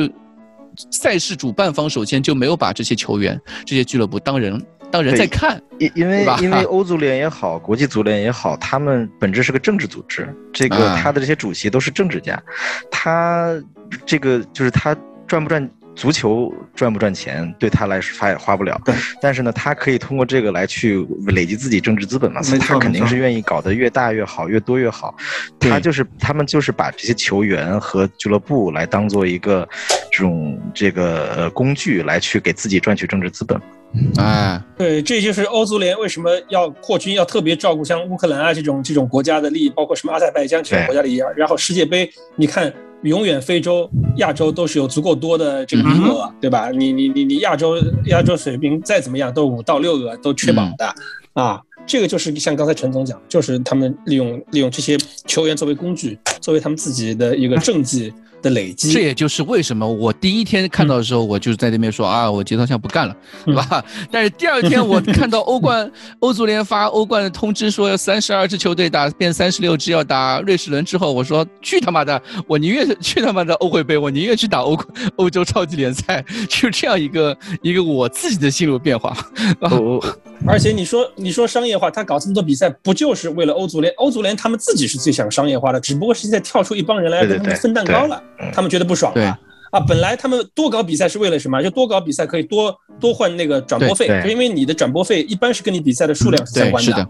啊。然后你你的广告都会增加。其实欧足联自己也在推动商业化，只是他们没想到半路杀出程咬金来跟人家就彻底来跟他们对着干。他们这是没想到，所以他们才更加不能容忍啊！就是你们原来都是得听我的，现在你们自己造反了，而且你们是我动的是我手上的蛋糕，那所以他们就说要以最严厉的来。这个姿态来进行其实，所以归根结底，欧超联赛也好，或者是欧冠也好，他们的那种，呃，互相的抨击啊，什么对决啊，这种其实都是。政治上的一些，一个是资方，一个是政治方的一种一种一种互相的比拼，对吧？其实对于球迷来说，其实最简单，举个例子，就是你摩根大通五十个亿的资金，你都由欧足联来管理，欧足联绝对同意，对 对，绝 对。同意搞这个比赛，对。啊啊对，一定同意，对。对。哎，那我我我有一点很很好奇，摩根大通这五十亿，他们准备怎么收回来这笔这笔钱呢？我看了一下，他们这个钱不是他们自己出，就是他会再去卖给其他银行去。对，嗯，然后呢，这个就是一笔稳定投资嘛，就是从投资者的角度，现在披露它的利息大概是二到三嘛，然后又有转播权的。质押应该是久期又很长，二十三年，这是一个长期稳定。就是这个利息在国内听起来很低，但是你在这个欧洲也好，美国也好，低利率环境下，其实是一个挺，不是一个，就是如果尤其如果他是带一个在做一个什么长期杠杆来便宜的杠杆来去来来去这个投的话，其实是其实是一个是一个还可以的一个投资啊，回报率就是回报率挺好，就大家可以嗯。大家可以这么理解，就是这五十个亿的钱啊，相当于是他借你的，就是你每年得从你的转转转播费里、你的各种赞助里面抠一部分出来，用来偿还他这份债务。到最后，你把这部分债务还清之后呢，那你你这个到到。到还清之后，你怎么来运营它？那是你们职业联盟自己的事情。是摩根大通，相当于是你初始你搞这个比赛，我给你借了你五十亿的钱，借给你整个这个这个联盟啊。你后面二十三年结束之后，框架模式什么先先拼起来，先搭起来，对吧？里面的细则规定什么可以慢慢捋，对吧？对对对，你你你相当于是给了你们一个启动资金，然后你你你你们每家都有都有决心来做这个事儿。那等后面利益更确定之后。那是你们自己来分了。我他们摩根大通从账面上来看的话，暂时是只是收这个短期的，这个就就像陈总这样，他作为一个长期的投资，对他而言是一笔非常划算的投资。因为对啊，陈总对，所以我我听下来的感觉就是，呃，一方面头部俱乐部在疫情之后影响如此之，呃，如此之强烈的情况下，不得不搞这样一个自救的活动。对吧？一个一个一个自救的一个比赛，去让他们能够在度过这个疫情。另外一方面，也不想让这个蛋糕让欧足联这样一个如此腐败的机构去继续帮他们去划分，啊，让希望把这个蛋糕拿过来自己切。就对，但然后那个说到说到转播费，就大家千万不要忽略呃互联网就流媒体对于转播的影响。就原来我们觉得转播费都是付给电视台的啊，其实你从现在 N N F L 就美国的几个已经很成熟的商业联盟来讲的话，其实像 Amazon。包括像 YouTube，这都是他们很很很重要的一些一些一些版权、一些媒媒体，就是在那转播费的这个出资方。就是未来啊，就是大家看看比赛，可能就是都是借助于这种媒体。就像其实在中国已经很很成熟了，就是大家都是在爱优腾啊这上面看电视剧、电影。其实未来包括大家在在腾讯上面看的比赛，已经肯定是远远超过在在央视看的比赛了。所以未来欧美也一样，就是大家看比赛的渠道会更多，所以会有更多的玩家。大家都知道，互联网的玩家都是更比相比传统电视台会更有钱。就包括这次爆出最早爆出三三十五亿这个新闻，我记得也是一个流媒体的那个机构，而不是说说是某家电视台。所以转播费这个以后只会越来越高。你只要这个比赛足够的精彩，你你球星越越聚越多，真的你就是一个精英化的呃的联赛。你就是举个不恰当的例子吧，就是你你换算成篮球的话，你这个联盟就像是 NBA，那其他这些球队打的可能就是欧洲的篮球联赛，就是也有什么皇家马德里，对巴对巴巴塞罗那也也可能就是 CBA，就是这种这种级别的联赛，你也不错，但是你你永远都不可能成为头部的精英化的。的这个组织，这个就是还是说资本驱动。对，那现在的问题是有两点啊，一个是我们刚才批判这个这个欧足联、国际足联这么多，我确实也觉得欧足联昨天的反应，我看一天。切菲林一点水平都没有，就像个泼妇骂街，就在那一直在那对狗急跳墙，什么都不 就所有的东西，所有就是去威胁球员。哎，球员和教练他跟这个俱乐部有合同关系，你就说我我我竞赛你世界杯，我竞赛你欧洲杯，我把你踢出联赛，我现在这个星期五就取消你们，呃，这除了大巴黎以外，其他三支球队欧冠资格。你说这种话有什么意义？你说这种话有什么法律？对你没有法律依据，关键是不懂法。他是个律师，他是律师，肖伟林他本身的职那个职业是律师。哇塞，我就是个嗯泼妇骂街的水平。那 OK，可能是婚姻法的律师。那在这样的情况下，刚才老金又提到另外一个，就是说这个转播费一定会上去的。说到底，肯定的。你不管怎么样，羊毛出在羊身上，最后受苦受难的还是球迷。对，是的。那我为什么不能站在球迷的角度去说说？为什么我最后，我昨天在大群里面也说这个事情。呃，是到时候踢什么样的比赛，天天看，就是举例子啊，天天看热刺打阿森纳有没有意思？只有钱决定这个比赛有没有意思，它会变成这样一个样子。或者说，如果没有了一些欧足联这种腐朽的官僚机构来驱动足球改革的情况下，嗯，就因为我们因为我们现在看到的就是，比如说 VAR，嗯，或者说一些看到什么说越位的一些改动、一些实验也好，都感觉是他开始浪费时间。不是，其实有些东西，有人就是说，这已经是开始在操纵比赛了。VAR 的出现其实比原来有黑哨这种情况更容易使一些人操纵比赛，然后就是说通过这样的一些手段了。你看英国这种博彩非常的发达的这种国家，他他可以从从中谋取多少利益，这个都是灰色收入，我们都不知道的。其实很多东西，呃，但我就只能说，就借用我党的一句话，其实，嗯。足球来自人民，也植根于人民，它应该服务于人民。一旦它脱离了人民，那足球就会失去生命力。我觉得是一样的，我觉得这是一样的。所以现在这个东西讲这么多，呃，我完全同意老金和陈总从资方的角度，从俱乐部生存的角度，他们要起义搞一个这样的联赛。我支持，我明白，我我理解其中的道理。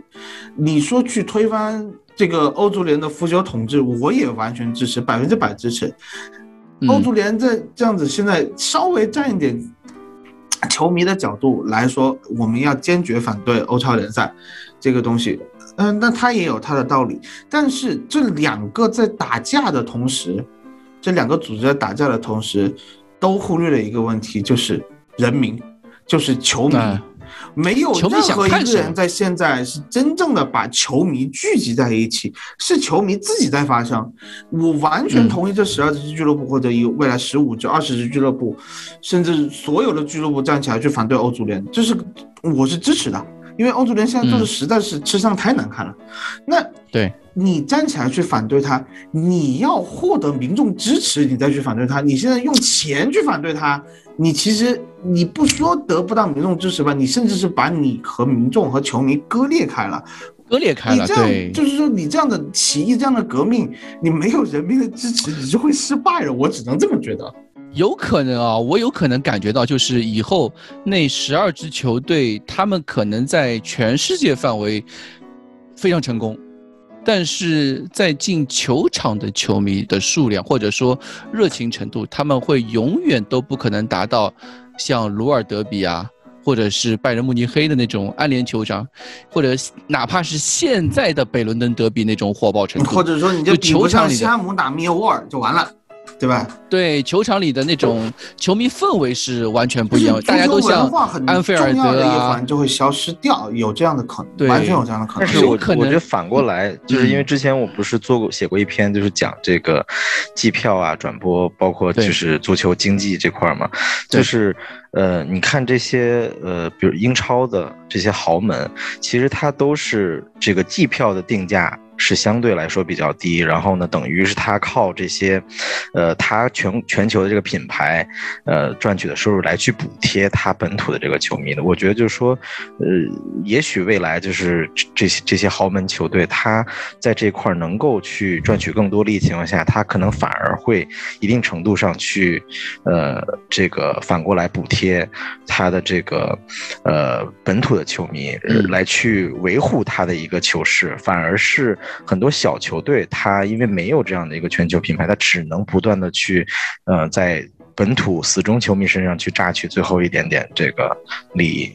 对，我是我倒是觉得，相比欧足联和国际足联那些已经官宣的东西，或者说已经制定出来的，呃，二零二四计划，呃，二零二二计划那些赛制，那些已经不可能更改的东西，相比之下。呃，欧洲超级联赛还没有条条框框出来的细则，反而是让我更感兴趣的一些东西。好像最近每天都有新的瓜出来，就是每天都会发出一些更多的修改细则啊等等这样的一些。说不定，说不定宣布第一年转播免费呢。啊。呃，说不定就是有什么足球金字塔，就是有升降级，它的邀请制度是一个什么样的一个体系，对吧？或者说前五年创始俱乐部可能不会被降级，或者是怎么样，或者是可能前两年不会被降级，它这些创始俱乐部会不会被踢出欧洲超级联赛？嗯，这些规定，对吧？我觉得都是有可以操作的余地嘛，只是说现在我我有点。实在太过抗拒欧会杯，对吧？而且大家一直在在说，就是，呃，就是欧洲足球的一些球迷会讨厌美式体育的那些方面，比如说，呃，摆烂啊，或者是选秀啊。但是我觉得，呃，这些精英体育人员，不管是弗洛伦蒂诺也好，这些列维啊，或者是他们这些人也好，他们在制定规则的时候。一定他们还是有底线的，对啊，有我我相信他们是有底线的，而且最近好像出了一些规则，比如说像什么，以后的欧洲超级联赛所有的裁判都必须戴耳麦，像 N F L 一样，像 N B A 一样，所有的规定都会全场通报。嗯，我觉得这点还蛮有意思的。嗯，我我会觉得，我会觉得足球会变味。啊，足球变位是，我觉得首先有一点，弗洛伦蒂诺说的，足球变位是肯定的，这一一直在变嘛。像我，我也就像我刚才也讲的嘛，就是你时代变了，文化变了，它一定是会变的。你现在足球，你问三十年前、四十年前的球迷，那他也会觉得你这个你这什么东西？足球的变化只是会更好的服务于他的目标客户群体，就是包括我们啊，就是我们在我们在录录节目，我们几个人，我们其实也只能代表我们自己这个年龄层次的人。就其实我们节操像。下面有很多年轻的球迷，他们其实他们想要的看的足球，跟我们想要看的足球，其实也也不一定是同一回事，对，也不一样，对，不不一样，不一样，嗯。对对，只能代表我自己，我我的我的言论只能代表我自己，我觉得我不能代表热刺介绍项。嗯，好的，我觉得我们今天已经聊的特别多，我第第一次感觉我们聊点啥聊的一个如此深刻的和热刺关系，热刺关系没有那么的近的一个话题，而且讲的主主要是因为主要是因为陈总的加入，把我们这个节目的格局给提高了。啊，之前之前大家就是 对吧，讲八卦，讲一些球队事情，对，喷就行了。终于有我可以发挥的话题了。因为本本来本来本期节目的第一期台本就是这个欧超联赛出来的时候，偏喷列维就对了，就一开始台本是这样，然后陈总进来理性的给我们分析一下，哎，不是这样。嗯。对，就是这个社会本来就是不是非黑即白的，对，肯定不是，肯定多元化。是一个很重要的一点，大家也不要去，就大家经常会在说有一些饭圈文化是二极管，对吧？很多人都在会会去强调这一点，但是在社会的方方面面各个角落都存在这个问题，你不要去觉得他做这个决定就是贪婪的，资本家是贪婪的，或者是什么样？其实他们也有一些站在你站在。他的立场上面，你站在，呃，他们这个就是层次上面，你也会做出不得已做出某一些决定。那问问题就有了，球迷说，凭什么我站他的立场，他不站我的立场啊？谁站我的立场啊？球迷最可怜了，你知道吗？这个啊，对，所以我就说呢，怎么说呢？这个问题就看你讨论不完，没有一个正确答案。现在对，永远不可能有这个，就有些东西啊。有些东西，我我我相信有一些有一点是肯定的，就是改革的人，永远是可以去值得去致敬的一些人。他们愿意去勇敢的尝试走出第一步，因为现有的困局已经出现了，大家都看到了。但是他们愿勇敢的去走出这第一步，去尝试一些东西，这个我觉得倒是一个。往深的说，可能是社会进步的一个。从从这个角度，从社会发展的这种历史的长河向前进这种角度来说，